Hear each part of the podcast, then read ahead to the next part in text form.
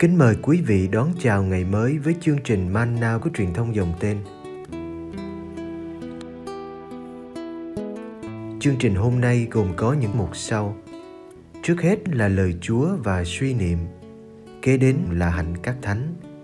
Bây giờ kính mời quý vị cùng theo dõi chương trình.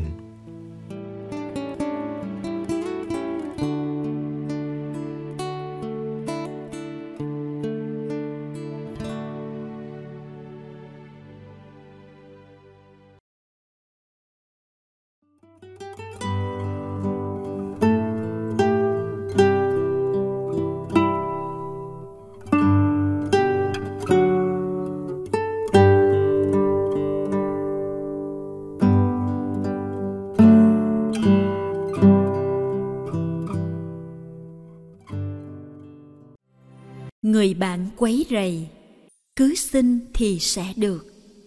Luca chương 11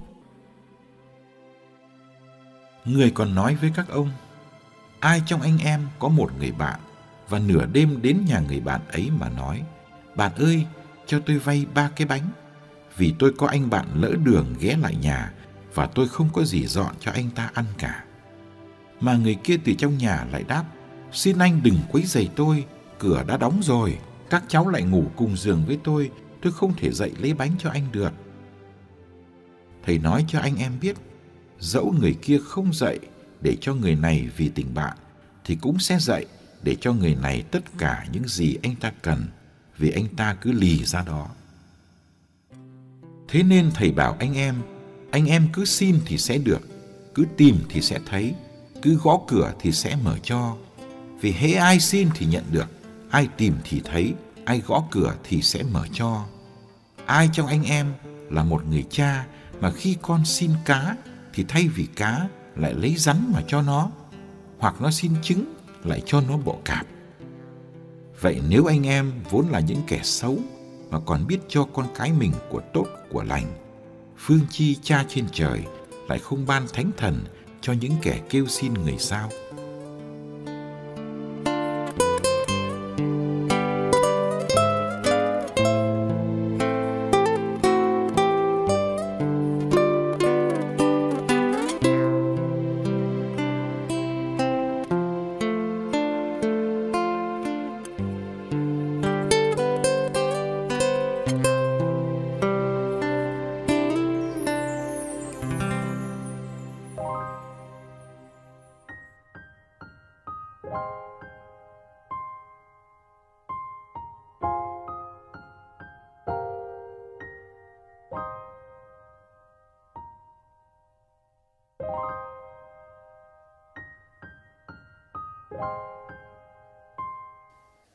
Một thách đố lớn đối với đức tin của người Kitô hữu, đó là sự thinh lặng của Thiên Chúa.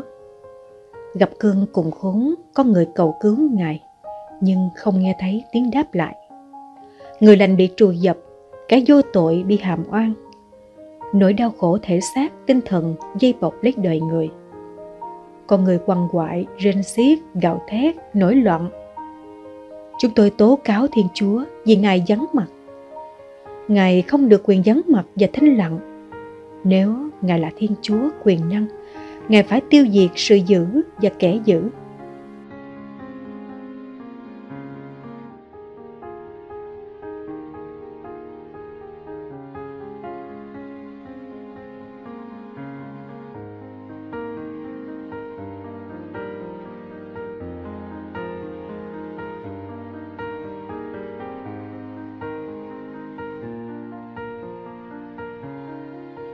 Nếu Ngài là cha yêu thương, Ngài không thể quay lưng trước nỗi khổ của con người.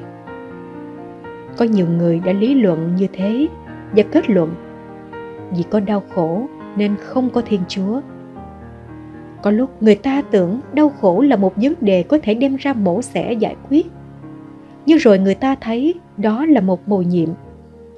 Chỉ ai tin mới đến gần được mồ nhiệm ấy và đón nhận nó trong bình an.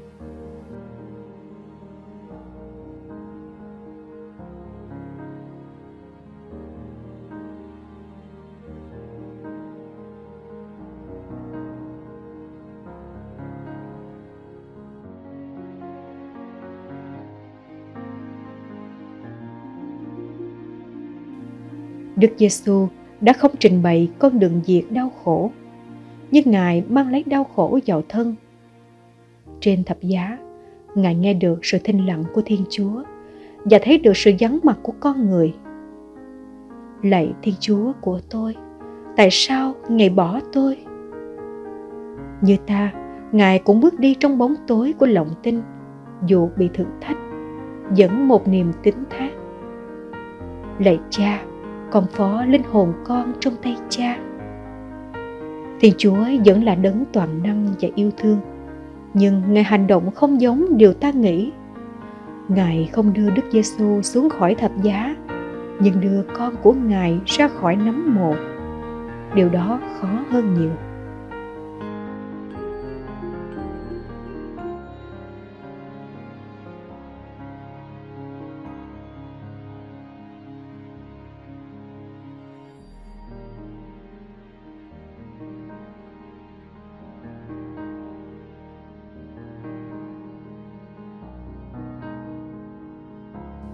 Hôm nay, Đức Giêsu mời chúng ta cứ xin, cứ tìm, cứ gõ và tin chắc sẽ được, sẽ thấy, sẽ mở cho. Chúng ta tin Thiên Chúa là cha nhân hậu, Ngài chỉ ban cho ta những điều tốt lành, những điều có lợi thực sự cho ta. Những điều làm ta trưởng thành và triển nở, những điều đưa ta gặp hạnh phúc đích thực. Thứ hạnh phúc không chỉ hạn hẹp ở đời này. Chúng ta tin Thiên Chúa là cha nhân hậu, nhưng Ngài không nuông chịu con cái. Ngài dám cắt tỉa để chúng ta sai trái hơn.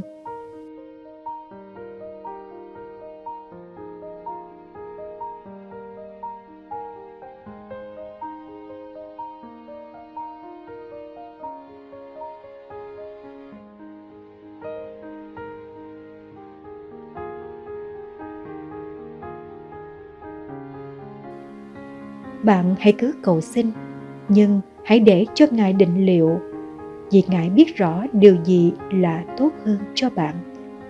Trong hoàn cảnh này, ở đây, bây giờ, cần cầu nguyện nhiều, bạn mới biết điều bạn phải xin, vì những điều chúng ta xin còn mang nhiều cặn bẩn. Lắm khi chúng ta xin rắn mà không hay, cũng có khi ta tưởng Chúa cho chúng ta bỏ cạp.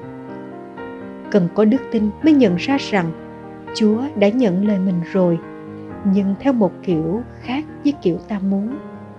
Cần đợi đến một lúc nào đó bạn mới thấy mọi biến cố trong đời đều là quà tặng yêu thương.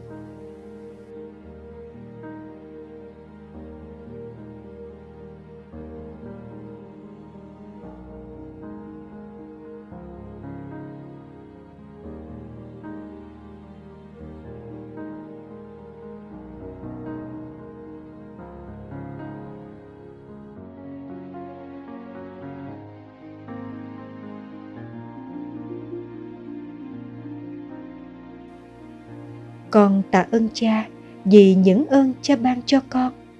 Những ơn con thấy được và những ơn con không nhận là ơn. Con biết rằng con đã nhận được nhiều ơn hơn con tưởng.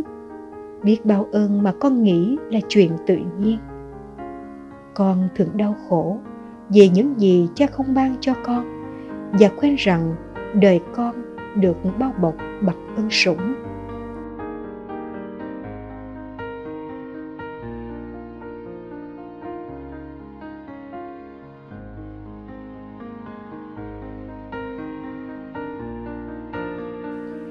Ơn cha vì những gì cha cương quyết không ban. Bởi lẽ điều đó có hại cho con, hay vì cha muốn ban cho con một ơn lớn hơn. Xin cho con vững tin vào tình yêu cha, dù con không hiểu hết những gì cha làm cho đời con.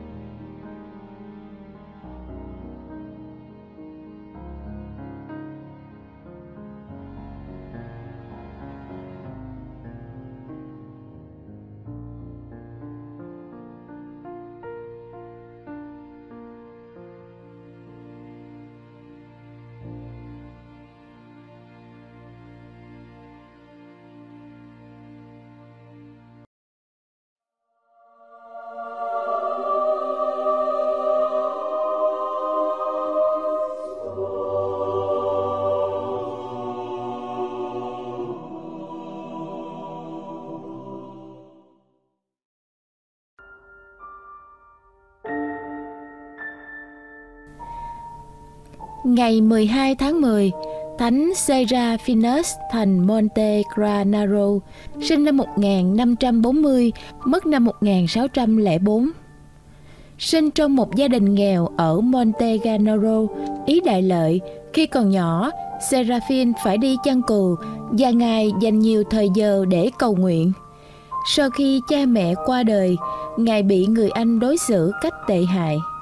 Seraphin đã gia nhập dòng Capuchin lúc 16 tuổi và khiến nhiều người kinh ngạc vì sự khiêm tốn và độ lượng của Ngài.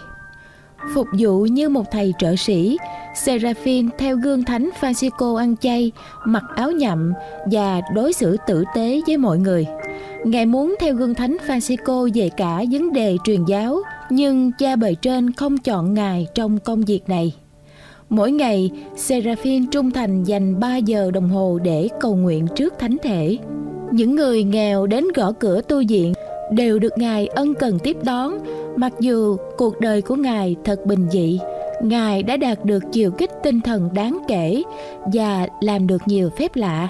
Thầy Seraphin từ trần ngày 12 tháng 10 năm 1604 tại Ascoli Piceno, Ý Đại Lợi và được mai táng tại đan diện dòng Capuchin tại Acoli, Piceno.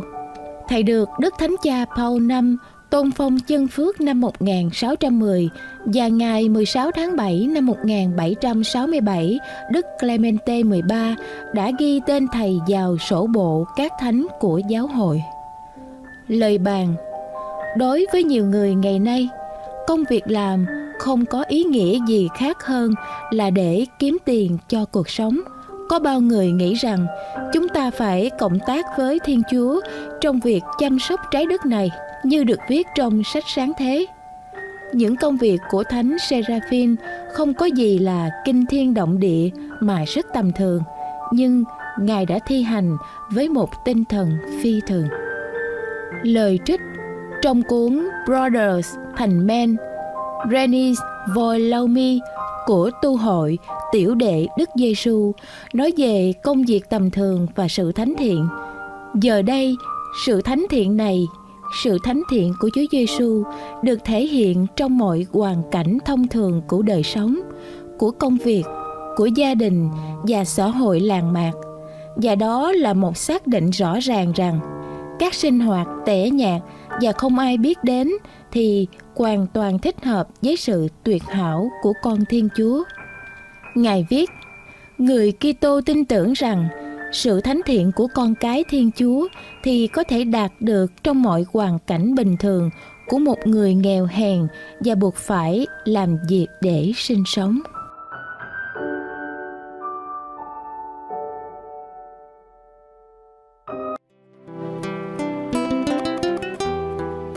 Cảm ơn quý vị đã theo dõi chương trình.